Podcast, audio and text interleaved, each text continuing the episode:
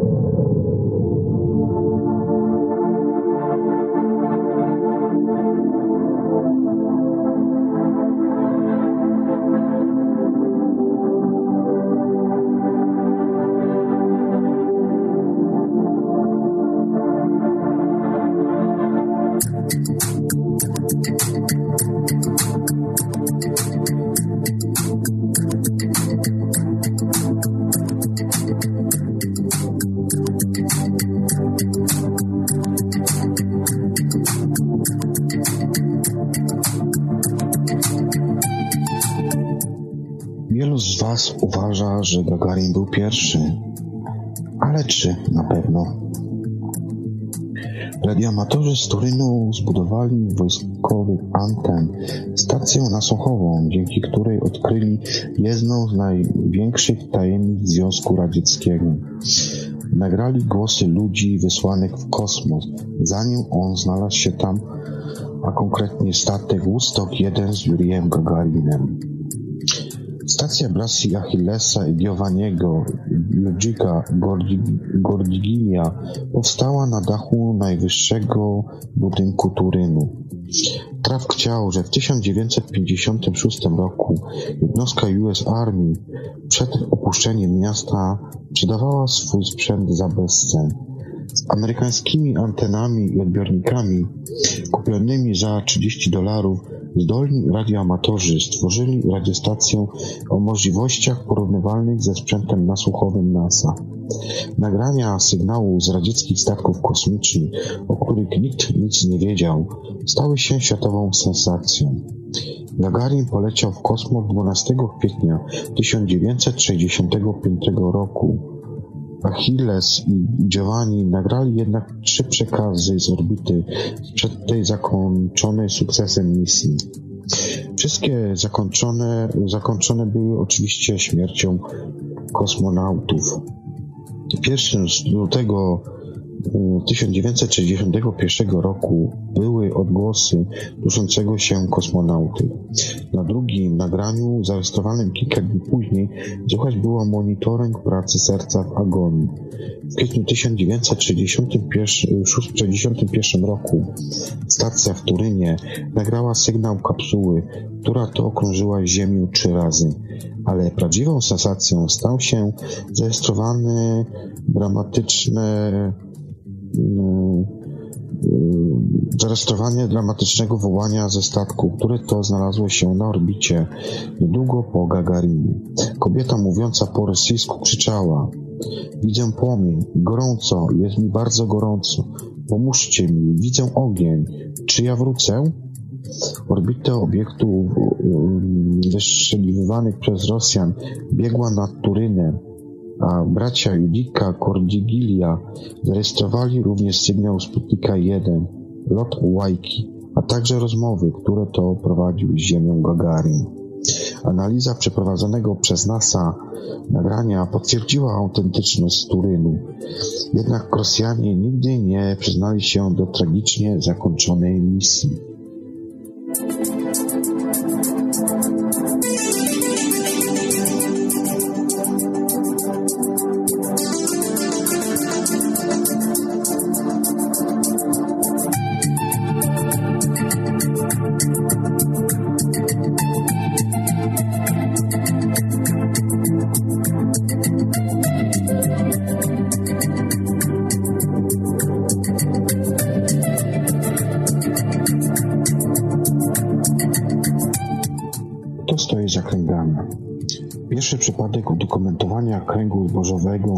W Anglii w latach 30. XX wieku. Pierwsze zdjęcie kręgu pochodzi z Barmister, Anglia z 1972 roku. W latach 80. w związku z powtarzającym się fenomenem kręgu rozpoczęto badanie naukowego, naukowe zjawiska. Około lat 70. zarejestrowano na całym świecie ponad 11 tysięcy piktogramów, w Polsce kilkadziesiąt. W sezonie letnim w Anglii nowy piktogram pojawia się średnio raz na tydzień. O robieniu kręgu dość często posądzane jest tutaj UFO, obserwowane nad polami tuż przed pojawieniem się regularnych wygnieceń. Pierwszy przypadek inteligentnego przekazu zawartego w piktogramie miał miejsce w roku 1981 roku. Formasa Chessfoot Hit Przedstawiała trzy symetryczne koła, z których dwa były o połowę mniejsze od głównego i leżały na osi północ-południe. Wkrótce na całym świecie notowano setki złożonych piktogramów. Jeden z nich emitował dźwięk o częstotliwości 5,2 kHz. NASA wykluczyła jego naturalne pochodzenie. Nauka nie wyjaśniła pojawiania się figur zbożu. Teoria spisku studentów, emerytów i sprzedawców pocztówek piktogramami przymierzających pola całej ziemi z deskami i sznurkiem nie wytrzymuje krytyki. Owszem, krąg ziemskich wygniataczy istnieje, ale nie obejmuje on wszystkiego. Są kręgi, których nie sposób jest wykonać. Zboże lub inne rośliny układają się w nich na różnych poziomach nad glebą. Łodygi roślin są splecione lub zgięte pod identycznym kątem, źdźbła nie są złamane. Każde ziarno tkwi w kłosach, mimo bliskości żniw. Struktura komórek roślin jest nienaruszona, zupełnie jakby roślinna. Roślina, roślina była genetycznie zaprogramowana na zagięcie. W autentycznych kręgach w kolejnych latach zboże rośnie inaczej niż dotąd. Można podrobić efekty specjalne, typowe dla oryginału, czyli przykład anomalie magnetyczne i napromieniowanie. Niektóre cechy kręgów pozostają jednak poza naszym zasięgiem. Czy więc kręgi Warmister to dzieło człowieka, czy kosmitów?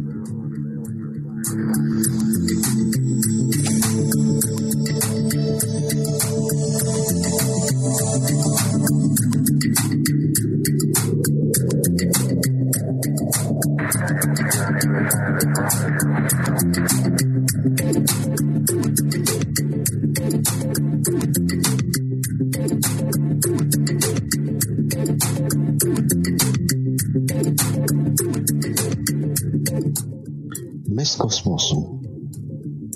Taki tytuł nosiła książka Arnolda Mostowicza z 1977 roku, przedstawiająca dowody na ingerencję kosmitów w rozwój ziemskiej cywilizacji.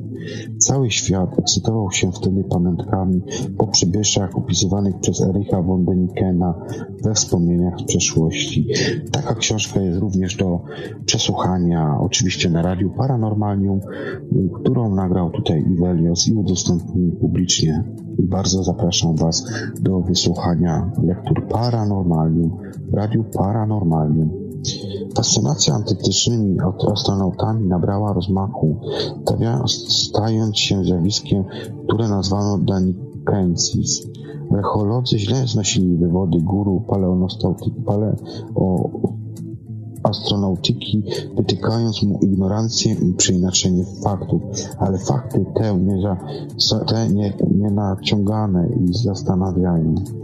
Po odrzuceniu wszystkiego, co wyznawcom zamierzchłym odwiedzin kojarzy się z nim niesłusznie, a więc na przykład dzbanek egipskiej płaskorzeźby, w którym to widzą astronautę, zostaje sporo jednak jeszcze wiele, wiele więcej artefaktów oraz faktów, jak ten, że niemal wszystkie wielkie cywilizacje na Ziemi, nawet te, które nigdy nie są ze sobą nigdy się ze sobą nie kontaktowały, mają ten sam mit założycielski o bogach nauczycielach, którzy to przybyli z nieba i przekazali zasady urządzenia wspólnotom, prawo i technologię, jak i czym budować oraz co uprawiać i temu podobne rzeczy. Wracając jednak do dowodów materialnych, będących utrwalonymi w kamieniach wspomnieniami z okresów antycznego kontaktu Zaskakują archeologów na przykład ryty podobne do starożytnych rakiet. Są widoczne one na obiektach podobnych do piramid odsłoniętych przez, o, o, odsłoniętych przez trzęsienie ziemi w Kunming, stolicy chińskiej prowincji Yunnan. Bogowie z nieba na całym świecie przedstawiani są podobnie, jako wiel, wielko, wielkookie istoty w hełmach lub kombinezonach. Taki uniform ma słynne naskalne malowidło e, Marsjanina Stasili N. Asdżar na Saharze. Prehistoryczne ryty humanoidów odkryto w górach Szwecji Norwegii, we Włoszech, Walkamonika, na ścianach jaskiń w Australii i na sumeryjskich tabliczkach z gliny, na których to spisano historię Annaków. To jest obcych przybyłych do nas planety Nibiru. Kamienne figurki dogu wyrzeźbione na terenach Japonii sprzed tysięcy lat mają skafandry, hełmy i wielkie gogle zasłaniające im oczy.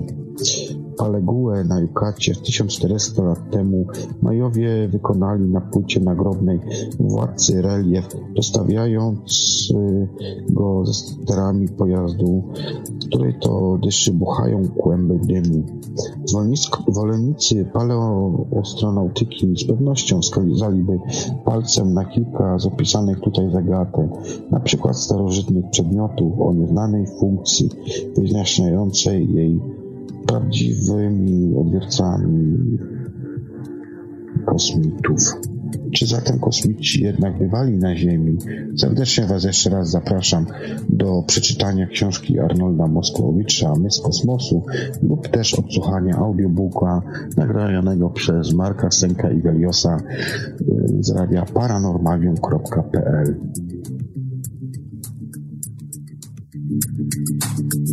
Kim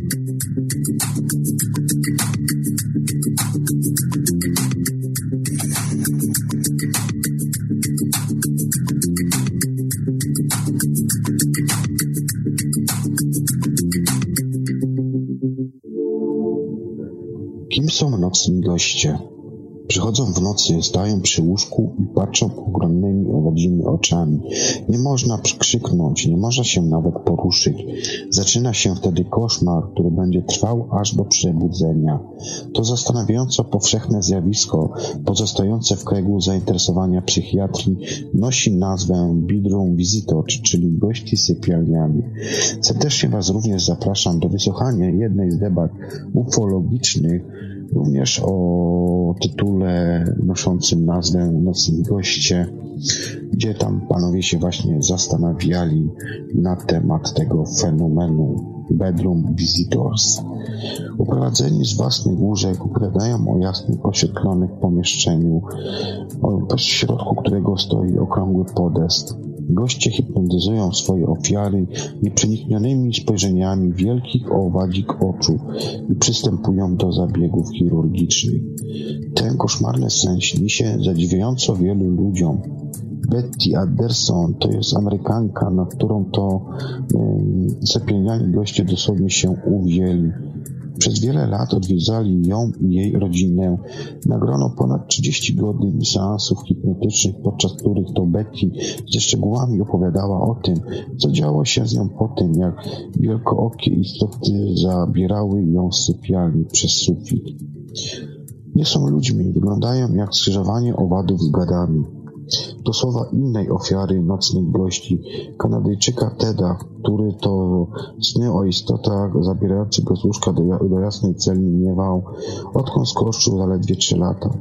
Amerykanka Emi, która prowadzi dzienniczek nocnych porwań, zanotowała, że istoty o wadzik oczach potrafią sprawić, że lewituje w takim też stanie zabierają ją z sypialni.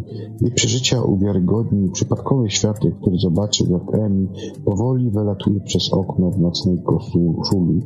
Opis nocnej przygody Lydii, młodej dziewczyny, która to budziła się w środku nocy i zdała sobie sprawę, że ktoś jest w sypialni, pochodzi sprzed wieku. W rogu zobaczyła postać w pelerynie, mającą ogromne, ciemne oczy bezbiałe. Krzyknęła z przerażenia i natychmiast zasnęła zasnęła. Sen, który jej się przyśnił, mógłby również dobrze zrelacjonować Ted, Betty czy też Amy. Podobnie jak kilkaset nieznających się wzajemnie osób, które podczas hipnozy przedstawiały lub przedstawiają nadal ten sam przerażający scenariusz powracającego koszmaru. Po co i dlaczego kosmici nam to robią? Czy są to kosmici, a może inne istoty? Ja mam do tego tutaj swoje podejście i swoje teorie, o których pewnie kiedyś Wam opowiem w moich audycjach, ale tymczasem tak, jeszcze dla przypomnienia, y, jeszcze raz Was zapraszam do wysłuchania debat ufologicznych, gdzie właśnie panowie tam przedstawiają tezy, koncepcje, czym takie istoty mogą być.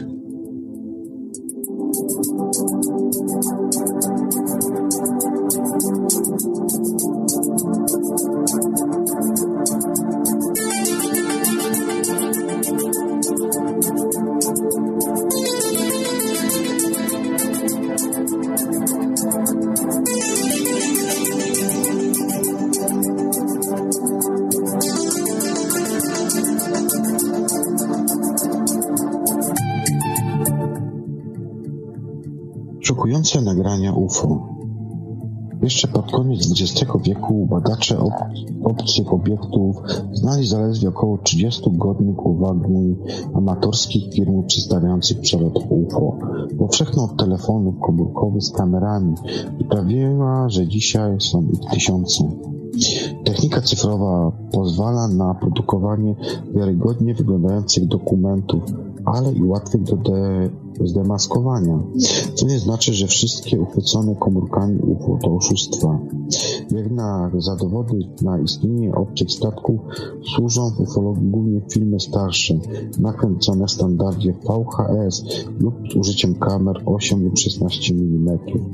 Taśma oddana do analizy ujawnia wszelkie ingerencje w zapis, ale nawet jeśli ich nie ma, nie można jeszcze służyć, nie może jeszcze ona służyć za dowód na realność takiego zdarzenia. W laboratorium sprawdza, sprawdza się parametry obiektu w stosunku do otoczenia, bada się oświetlenie i jego efekty. Na tej podstawie można obliczyć prawdziwe wymiary sfilmowanego UFO, demaskując, demaskując modele, np. zawieszone na nitce. Na jednej z bardziej intrygujących nagrań UFO, zarejestrowanych w latach 70. w Szwajcarii, obiekt nagle się rozjarza i znika z pola widzenia w czasie krótszym niż 1,24 sekundy, co jest efektem nie do uzyskania, a przebieg zjawiska widać tylko podczas oglądania filmu w zwolnionym tempie.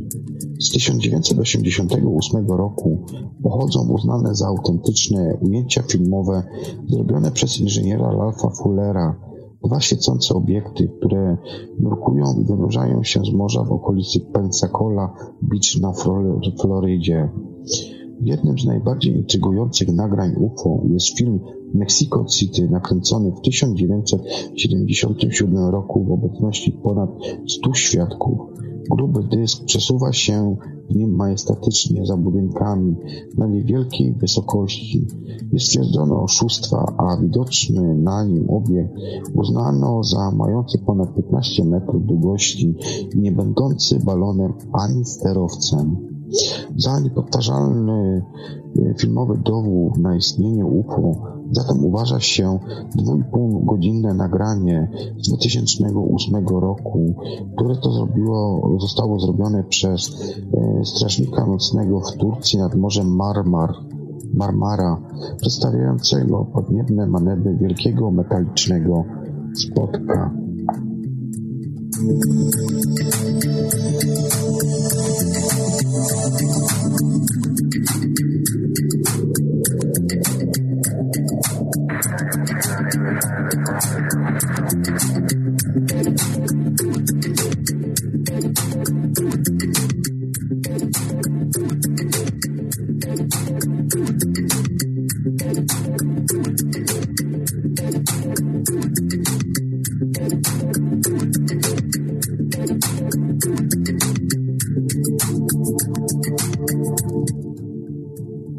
Którą nie wierzą lekarze. Na związane z nią upiorne dolegliwości skarżą się tysiące ludzi na świecie. Minęło 350 lat, odkąd pojawiła się po raz pierwszy. Nie tylko nie ma na nią leku. Chorzy, u których zdiagnozuje się chorobę morgel, morgelon, morgellonów, czyli morgelankę, odsyłani są do psychiatry.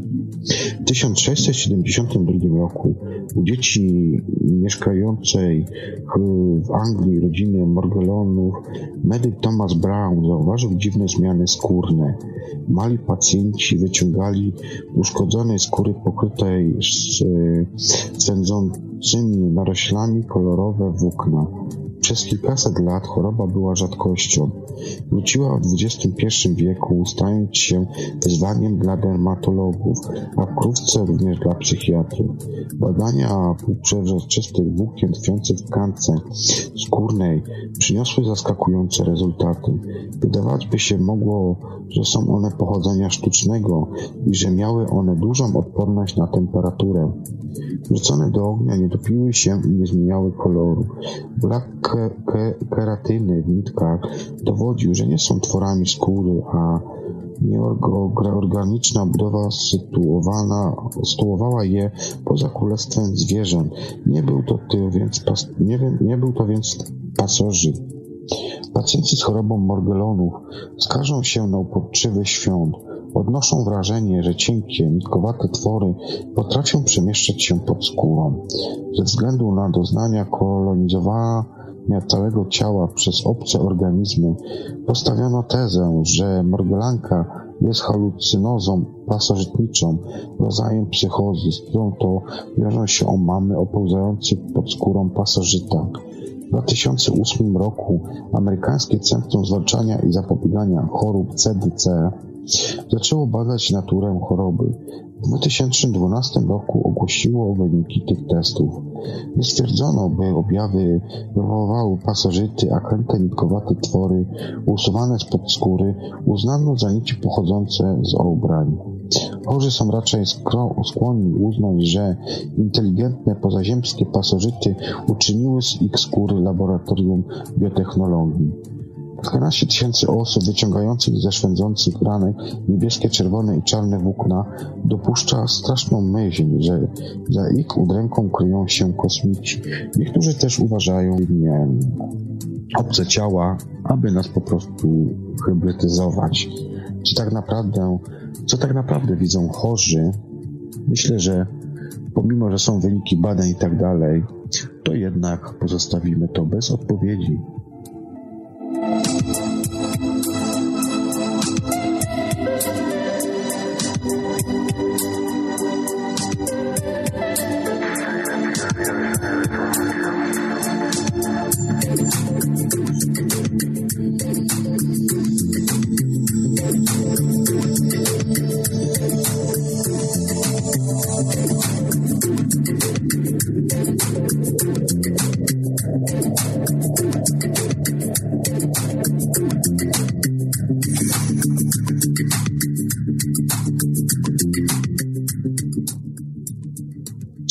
strefa 51? Jest ona położona na pustyni w Nevadzie, w zakątku poligonu sił powietrznych USA. Wyposażona jest oka na wielkie hangary i pas startowy. Długości ponad 3 km zbudowany jest on na dnie suchego jeziora Grom. Tajemnice tej najlepiej strzeżonej bazy świata wynieśli na zewnątrz jej byli pracownicy. Robert Lazar, fizyk zatrudniony tu kiedyś przy realizacji takiego projektu, zdradził mediom, że za zamaskowanymi wrotami hangaru w strefie 51, um, kiedy to przebywał, oglądał raporty na temat przechowywania tam latających spotków, sprawozdania z sekcji zwłok obcych istot i zdjęcia ich ciał. Widział również dziewięć przechowywanych w bazie obcych statków kosmicznych, a nawet przebywał we wnętrzu jednego z nich. Były tam bardzo małe fotele, w sam raz dla szaraków, drobnych istot mierzących około 1,35 m. Ich ciałami zajmowało się medyczne, zajmowano się w medycznym sektorze strefy. Pomimo po podpisywania zobowiązania do milczenia, Lazar zdecydował się nie trzymać w tajemnicy dowodów na odwiedziny obcych cywilizacji. Jego ślady poszli inni pracownicy tajnej pustynnej bazy. John Lazar, kapitan lotnictwa, który pracował w strefie, oświadczył, że zetknął się tam z dowodami na to, że rząd amerykański posiada ponad 20 rozbitych spotków, których to 9 znajduje się w Nevadzie. Są tam, jego zdaniem, przechowywane także zamrożone ciała obcych istot, które zginęły w katastrofach UFO. John Lear był również świadkiem oblatywania w strefie 51 dysku o ponad 10-metrowej średnicy. Twierdzi, że badania, badanie obcej technologii idzie opornie, a Ziemianie nie umieją jeszcze budować pojazdów na podstawie przechwyconych modeli. Innego zdania był nieżyjący już emerytowany pułkownik sił powietrznych USA, USA Steven Wilson, który to zapewniał, że pierwszy udany lot ziemskiego pojazdu z napędem skopiowanym latającego spotka odbył się w sektorze S4, strefie 51 już w latach 80. Czy rzeczywiście na tej strefie spadają kosmiczne spotki? Zapraszam Was do wysłuchania kolejnej debaty ufologicznej, gdzie również jest mowa o tajemniczej strefie 51 znajdującej się w Stanach Zjednoczonych.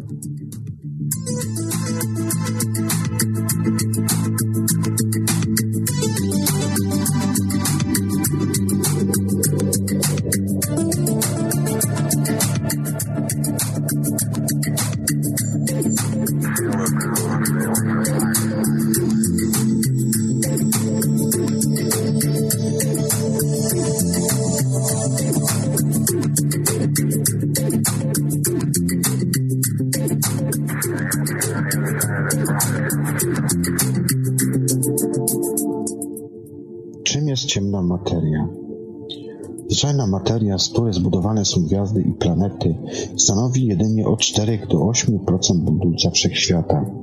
Reszta jest czymś ciemnym i nieznanym. Mimo doskonałych instrumentów optycznych nie możemy zobaczyć większości tego, co znajduje się we wszechświecie. Zobaczyć można jedynie to, co wysy, wysyła jakiekolwiek promieniowanie, przykład radiowe lub cieplne. Niewidoczna reszta, której istnienie potwierdzają obliczenia, to tak zwana ciemna materia. Część tej materii to po prostu ciała zimne, nie emitujące energii, takie jak Ziemia i inne planety. To, bo dla kogoś, kto obserwowałby naszą galaktykę z bardzo daleka, Ziemia byłaby niewidoczna, a więc ciemna. Ciemna materia składa się także z czarnych dziur, bardzo słabo świecących gwiazd i obłoków gazowych ale większość ciemnej materii jest zupełnie inna od tej znanej budującej, e, budującej gwiazdy, planety czy choćby żywe organizmy. Astrofizycy twierdzą, że ciemną materię tworzą bardzo dziwne, nieznane dotąd cząstki.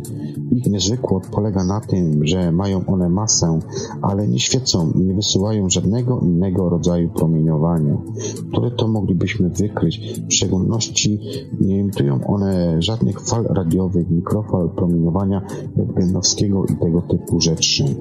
Na podstawie analizy oddziaływania na siebie dużych skupisk materii, np. galaktyk lub gromad galaktyk, można oszacować, ile ciemnej materii je wypełnia.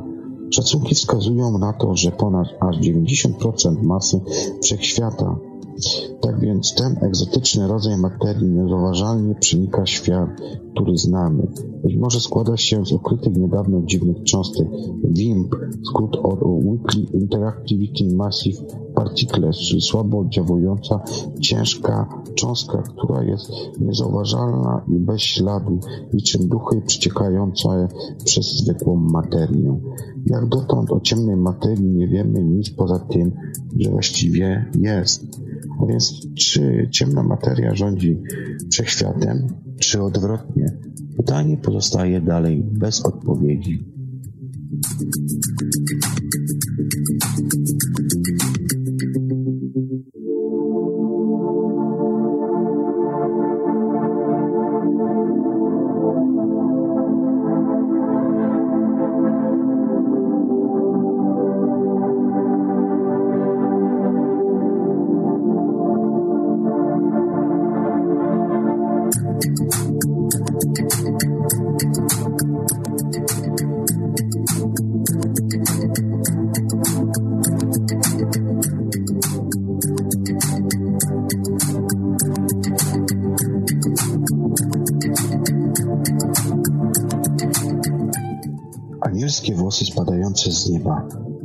Październiku 1952 roku we francuskim miasteczku Oloron z nieba spadła lśniąca przędza. W początku nikt nie śmiał dotknąć jasnej, błyskującej słońcu substancji, której pasma pokryły chodniki, dachy, klomby i parkany. Ludzie patrzyli na to wszystko, jakby byli zaczarowani. Dziwne, łapiące nici w miarę upływu czasu topniały w oczach i znikały.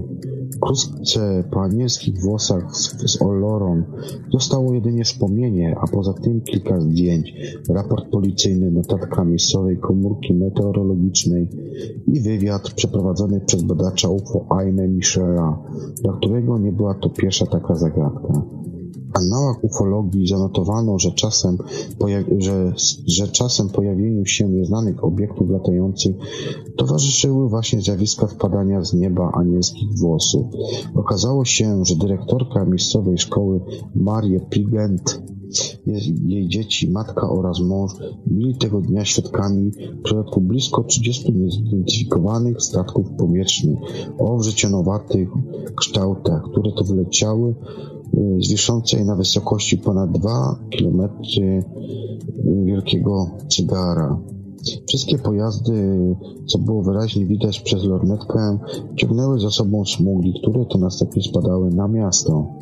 W latach 70. identyczną włóknistą substancję opadającą po przelocie UFO udało się zbadać w Wielkiej Brytanii. Wykryto w niej białko będące podstawowym budulcem pajęczyny, ale kiedy tajemnica zdawała się być już wyjaśniona, w 1988 roku w rejonie angielskiego Dorset anielskie włosy pokryły obszar około 60 km kwadratowych. Tu teoria pajęczynowa okazała się już niewystarczająca. Nie ma natomiast żadnej teorii tłumaczącej wyrastanie anielskich włosów z gruntu.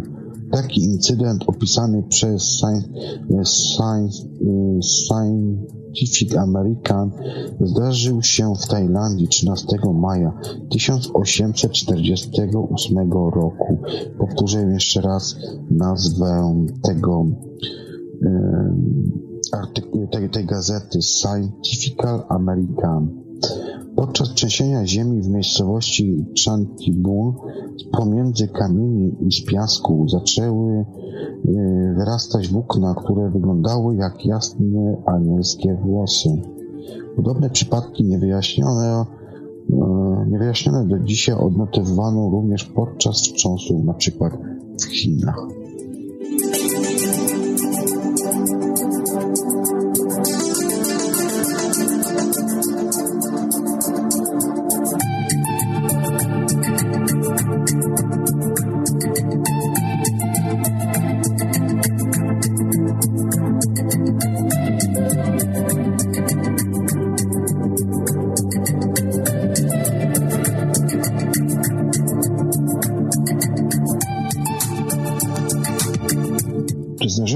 Kiedyś słyszeć o dzieciach, które przyszły y, z zieloną skórą?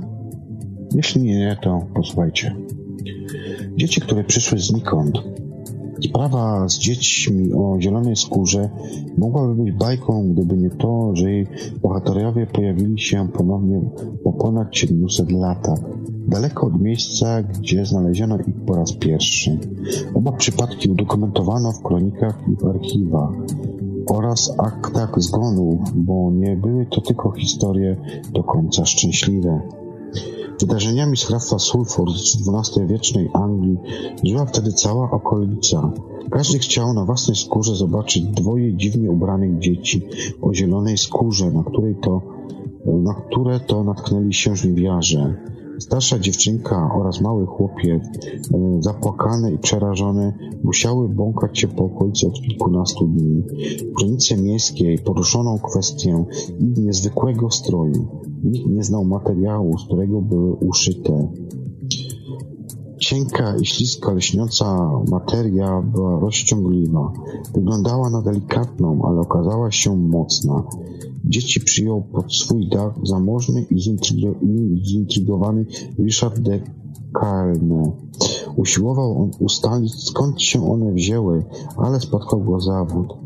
Dziewczynka mówiła w nieznanym nikomu języku. Rodzina Kalne zajęła się przybyszami, ale nakarmienie ich okazało się wyzwaniem. Trafiono na warzywo, które smakowało zielonym dzieciom. Nadal jednak niczego one nie piły. Chłopiec wkrótce zmarł, co odnotowano w kościelnym wykazie zgonów. O dalszych losach dziewczynki nie zachowały się kompletnie żadne wzmianki. Według XIX-wiecznych źródeł pisanych identyczna historia z przybyłymi znikąd zielonymi dziećmi wydarzyła się w 1887 roku w Hiszpanii we wsi Banios. Sekret sprzed siedmiu wieków powrócił. Dzieci były zielone, dziwnie ubrane, nie znały hiszpańskiego, nie chciały jeść, a chłopiec nie przeżył. Hiszpański przypadek był niczym kopia epizodu z Anglii i tylko pogłębił jeszcze bardziej tajemnicę. Naukowcy badający tę sprawę przypuszczali, że zagadka zielonych dzieci wzięła się z użycia w dokumentach słowa zielony w znaczeniu siny, siny blady czy też osłabiony. Językoznawcy orzekli jednak, że posłużono się słowami nie pozostawiającymi wątpliwości. Skóra dzieci była jaskrawo zielona.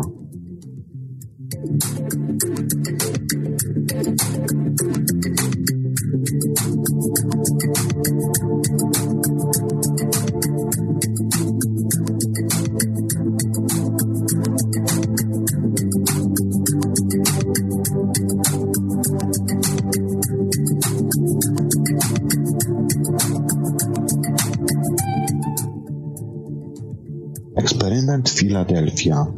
28 października 1943 roku Departament Amerykanki, Ameryki, Marynarki Wojennej przeprowadził tajny test systemu mającego ukryć okręt przed torpedami magnetycznymi. To jest takim wynalazkiem niemieckim z tamtego okresu. Ale stało się coś dziwnego i nieoczekiwanego. Niszczyciel USA Eldridge zniknął, a kiedy znów się pojawił, wyglądał jak rzeźnia. Pokład zalany był bowiem krwią i pozornie, i pozornie okaleczeni członkowie załogi wyjący z bólu. Ciało, ciała oraz żywi jeszcze marynarze wtopieni, oni zostali w stalowy pokład pokrywy warstwą betonu. Wystającego z niego, wystaja, wystawały z niego ramiona, korpusy i czubki pękniętych głów. Wybitni uczeni uczestniczący w przedsięwzięciu w filadelfijskim porcie patrzyli nie rozumiejąc, co właściwie się stało. Na USA Eldridge opadła zasłona zielonej poświaty, a oniemiali organizatorzy projektu Urzędu Badań Marynarki Wojennej USA nie mogli oderwać oczu od miejsca, w którym to jeszcze przed chwilą był ogromny niszczyciel. Zostało po nim głębienie w wodzie.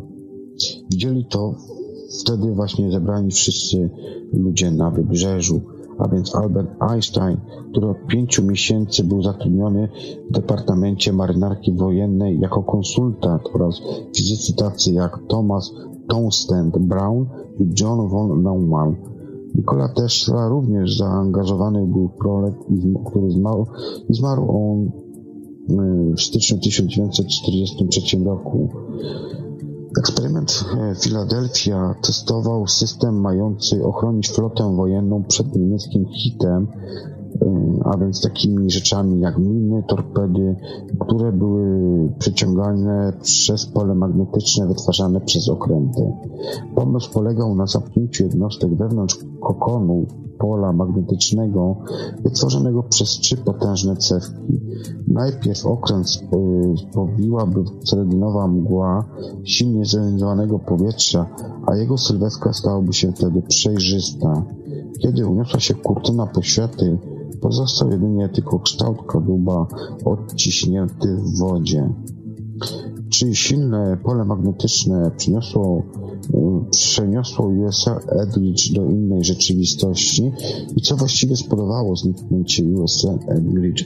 Do dnia dzisiejszego nie wiemy, ale patrząc na nazwiska, które brały udział w tych eksperymentach, można tylko snuć teorię.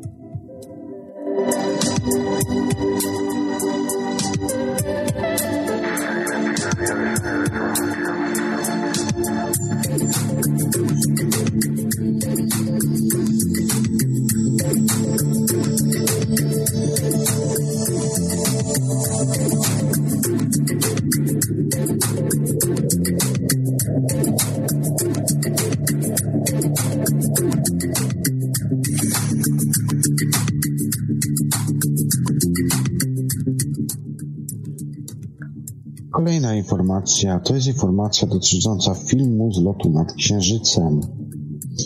Film ten przedstawiał powierzchnię Księżyca i zapis, który był wykonany na taśmie filmowej z 1954 roku. Właściwie ten film można było zweryfikować dopiero po wielu, wielu, wielu latach i tak też się właśnie stało. Specjaliści orzekli, że z całą pewnością nie przedstawia on makiety, tylko autentyczny fragment srebrnego globu, filmowanego podczas lotu nad jego powierzchnią. Kigo Nagi z powodu zawodu mechanik, który urodził się w 1914 roku w Pecz, południowych Węgrzech. Do, do USA przyjechał on w wieku 27 lat ożenił się wtedy z wdową mającą córką, mającą córkę, mającą córkę Esther.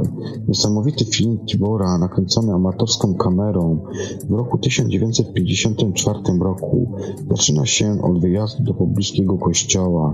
Do kamery wdzięczy się śliczna pasierbica, a zaraz potem rodzina wsiada do samochodu i rusza drogą numer 4. I wtedy właśnie dochodzi do czegoś, co Tibor oraz jego żona i Ester pamiętają jak przez mgłę. Samochód odmawia posłuszeństwa i nie można go uruchomić. Wtedy to rodzina nagi zauważa, że pada na nich cień ogromnego obiektu leżącego nad głową. Po otknięciu nadal siedzą w samochodzie, ale kilkadziesiąt kilometrów dalej. Żadne z nich nie pamiętało, co się wydarzyło. Po pewnym czasie Tibor otworzył film, odtworzył film, który to nagrał tego dnia. Spodziewał się zobaczyć scenę nakręconą po wyjściu z domu, ale na taśmie było coś jeszcze innego. Długie ujęcie przedstawiające pełną kraterów powierzchni Księżyca, filmowaną z poruszającego się nad nim pojazdu. Informacja o filmie, o filmie dotarła do naukowców, którzy chcieli zbadać taśmę, a raczej zdemaskować fałszerstwo. Nagranie, na którym było widać nie tylko bardzo realistyczną powierzchnię Księżyca filmowaną z góry, ale i widoczną do z oddali Ziemię, wprowadziło ich ogromne zdumienie. Do lądowania człowieka na Księżycu trzeba było poczekać jeszcze 19 lat, ale w czasie, kiedy to Tibor Nagi przedstawił swój film jako dowód wybrania jego rodziny na pokład latającego spotka, nikt nawet nie myślał o tym, że na Księżycu będzie można wylądować. Yuri Gaganin miał polecieć w kosmos dopiero 11 lat później. Nikt nigdy też nie podważył prawdziwości filmu, który teoretycznie nie powinien istnieć. A zatem, czy ten film, czy ten kadr z tego filmu o Księżycu jest prawdziwy, czy jest to kolejny falsyfikat? Patrząc na okres, czyli rok 1954 rok, być może była już wtedy jakaś technologia, oczywiście jeszcze nam nieznana, do obróbki montażu filmów, albo po prostu Idealny montaż.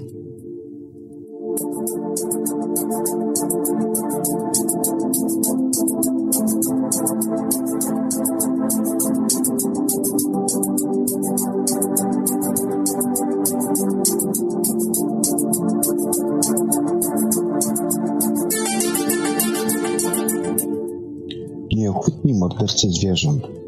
Do pierwszych dziwnych okaleczeń zwierząt doszło w latach 60. w USH.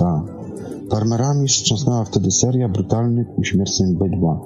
Od tego też czasu na całym świecie dochodzi do masowych rzeźb bydła, koni, kus czy też owiec.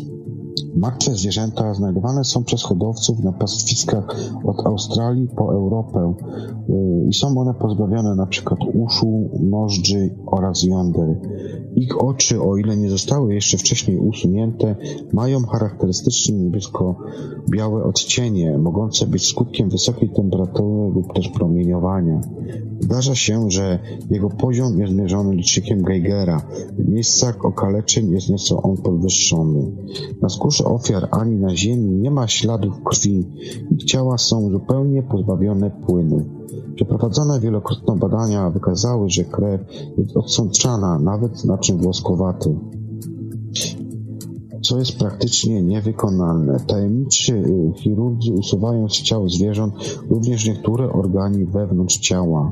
Robią to więcej niż precyzyjnie. Przeprowadzają cięcia między ściankami komórek. Zdumieni naukowcy odkryli ten fakt, badając um, próbki ob obrzeży ran pod mikroskopem elektronowym.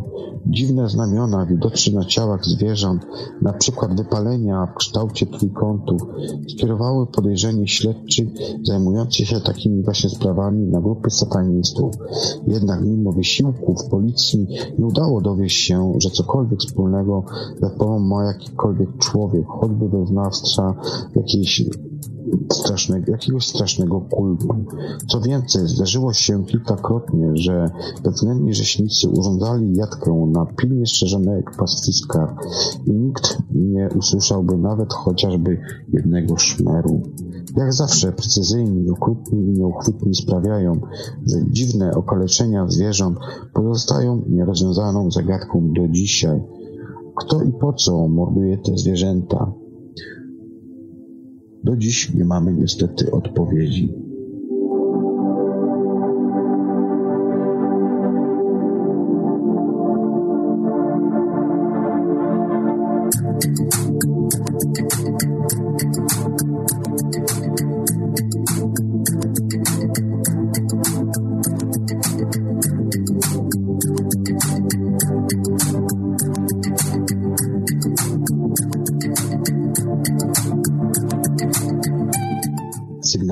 Kosmitów. Po raz pierwszy zarejestrowano je 16 lat temu. Błyski sprawiające tysięczną część sekundy, emitujące energię jako Słońce, wysyła w ciągu miesiąca docierającą, docierają one jednak też z głębi kosmosu. FRB jest to skrót od Fast Radio Burst. Szybkie błyski pochodzące od odległej galaktyki docierają do nas z niepokojącą regularnością. Naukowcy przeżyli szok, kiedy okazało się, że 10 sygnałów odebranych przez teleskop Arecibo w Porto Rico w ciągu kilkunastu lat wysłano ze źródeł, które dzieliła identyczna odległość. Stosunek prędkości fal do ich częstotliwości w przypadku każdego z sygnałów jest identyczny i wynosi 187,5. Szybkie błyski wykazują także inne matematyczne prawidłowości, co wobec panującego w kosmosie chaosu trudno wytłumaczyć inaczej niż działaniem celowym, a więc inteligentnym. Avi Loeb i Manasfi Bingham z Harvardu wątpią, aby obca cywilizacja wysyłała sygnał tylko po to, żeby tacy jak my mogli dowiedzieć się, że nie są sami w kosmosie. Powtórzę jeszcze raz nazwiska tych dwóch panów. Jest to Avi Loeb i Manasvi Lingam. To raczej skutek aktywności kosmitów, twierdzą obaj naukowcy. Być może obcy wysyłają tak silne sygnały radiowe, korzystając z gwiezdnego transmitera energii napędzającego żagiel do szybkich podróży między gwiazdami. Ziemianie mają już podobne pomysły na kosmiczne napędy, ale jeszcze nawet nie są one na etapie projektu. Oni kimkolwiek są, z pewnością na pewno żeglują. Wieczne pytanie na koniec tejże informacji, co tak naprawdę wyłowili z kosmosu,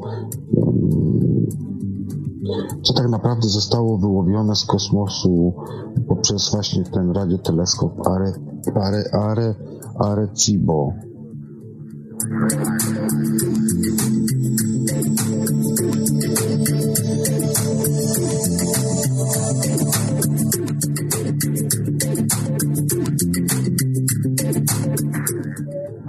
stwórcy. Piloci odrzutowców latających na dużych wysokościach doświadczają niezwykłego wrażenia. Wydaje im się, że wychodzą z ciała i obserwują siebie samych z zewnątrz samolotu. Ale to jeszcze nic. Znacz, znacz, znacznie ciekawsze mają odczucia tutaj astronau, astronauci. Nastrój, w jakim wprowadza rezydentów Międzynarodowej Stacji Kosmicznej widok na Ziemię, to stan poszerzonej świadomości. Doświadczający go ludzie czują na sobie wzrok wszechświata. Nagle zaczynają rozumieć sens istnienia i przez mgnienie wydaje im się, że wiedzą wszystko. Specjaliści analizują doświadczenie astronautów jako efekt spojrzenia z góry, ale nie potrafią go wytłumaczyć. Tymczasem ci, którzy byli w kosmosie, nieodmiennie mówią o silnych doznaniach metafizycznych, momencie olśnienia, w którym to jasna staje się dla nich natura kosmosu. Opisują pojawiającą się wtedy silną potrzebę chronienia planety. Identyczne doświadczenie miał pierwszy kosmiczny podróżnik Yuri Gagarin. 81-letni Russell Schweikart, astronauta z Apollo 9, do dzisiaj wspomina poczucie jedności z wszechświatem, które ogarnęło go w czasie spaceru kosmicznego. Dla jednych jest to doznanie y, nazywane nirwaną, a dla innych jest to doznanie nazywane dotykiem Boga. To wyjaśnia też, dlaczego tak wielu byłych astronautów trafia do kościołów i sekt lub poświęca się, jak wspomniany astronauta Apollo 9, medytacji transcendentalnej.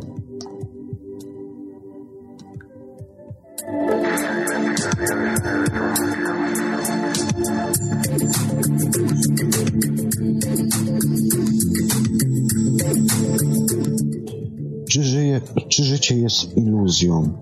Rzeczywistość jest tylko programem komputerowym generującym wrażenia istnienia, a ludzie to czysta elektronika, nie biologia.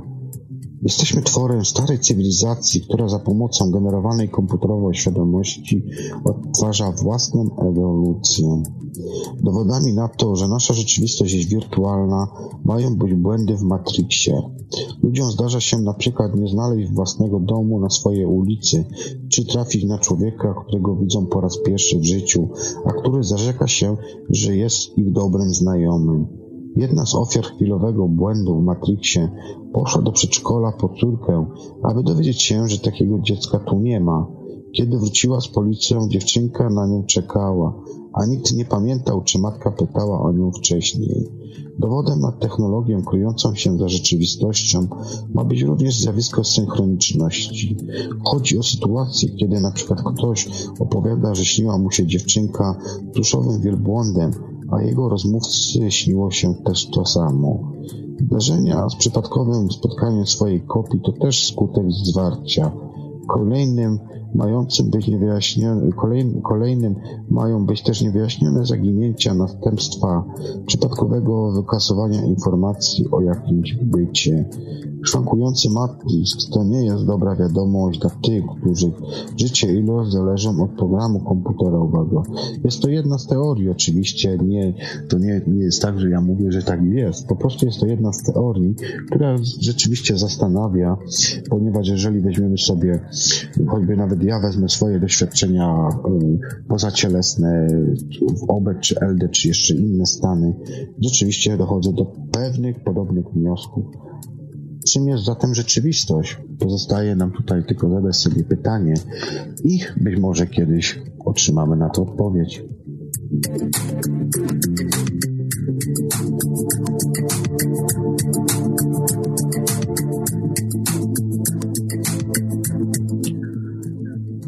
Księżyc jest sztuczny? Zaczęło się od wątpienia w rzeczywistość księżycowych kraterów. Po drodze y, rewolucyjnego wniosku do rewolucyjnego wniosku, że Księżyc jest tylko pustą śródkosmiczną bazą, poddano drobiazliwej analizie jego ruchy, składał skład skał oraz wstrząsające wyniki eksperymentów sejsmicznych. W 1961 roku brytyjski astronom Gilbert Fiedler wykorzystał statystykę chcąc mm, zbadać przypadkowość wielkości i rozmieszczenia księżycowych kraterów. Uzyskane wyniki sugerowały, że rozmieszczenie śladów po impaktach jest na Księżycu inteligentnie zaprojektowane. Kratery powtarzają schemat, tworzą pary, łańcuchy i równoległo boki. Zbyt często, jak na taki czysty traw, występują tam kratery bliźniacze o identycznych parametrach. W roku 1970 w radzieckim Sputniku naukowcy Michał Wasil i Aleksander Szczerbakow postawili tezę, że Księżyc to wydrążona wewnątrz konstrukcja umieszczona na orbicie okołoziemskiej przez zamarzniętą zamierzchłą cywilizację, przepraszam. Kolejną sensacją była analiza ciężaru właściwego e, oraz ruchu srebrnego globu, przeprowadzona poprzez specjalistę z NASA Gordona McDonalda, który to e, wnioskował, że Księżyc jest to pusta kula. Z pełnego, z pełnego w próżne przelał swoje wątpliwości także poprzez program Apollo. Po tym jak człon rakiety Apollo 13 rzucono na Księżyc, ten drgał ponad 3 godziny, a na całej jego powierzchni nie było miejsca, które by się wtedy nie trzęsło. Ten glob wręcz zachowywał się jak pusty gąb. Komentowali to zjawisko naukowcy z Houston. Na sztuczne pochodzenie Księżyca ma także wskazywać skład chemiczny jego powierzchni z dominacją pierwiastków ogniotrwałych. Jednak ogromnym argumentem zwolenników sztucznego księżyca są jego ruchy oraz umiejscowienie przestrzeni. Twierdzą, że wszystko wskazuje na to, że y, zostało zaplanowane zbudowanie księżyca oraz że został on przymocowany poprzez istoty na naszą w pobliże naszej planety.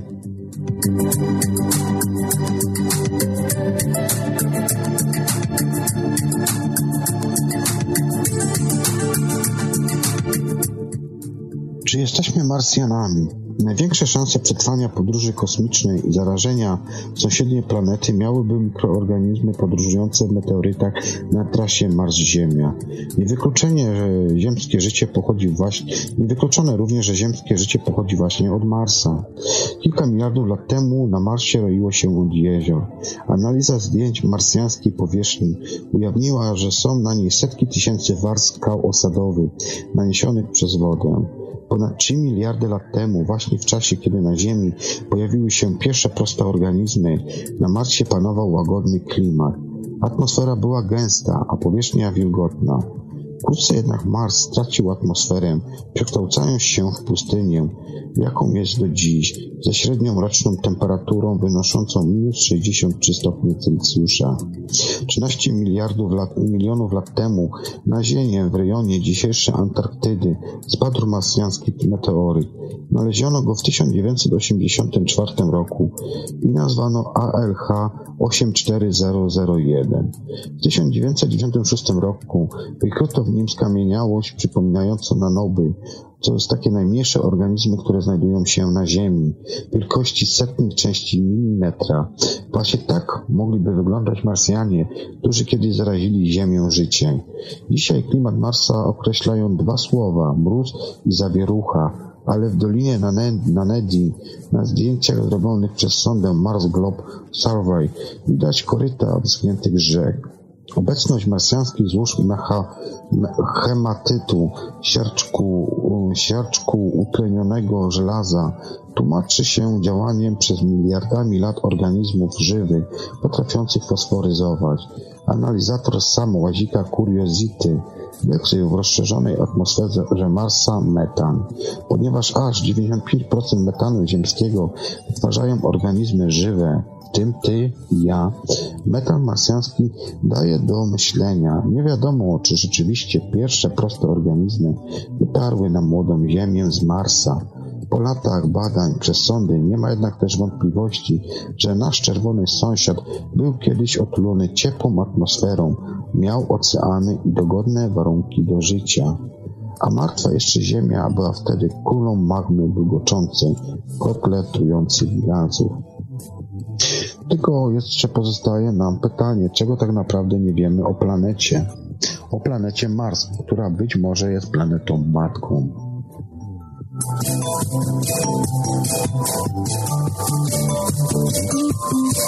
Opracowanie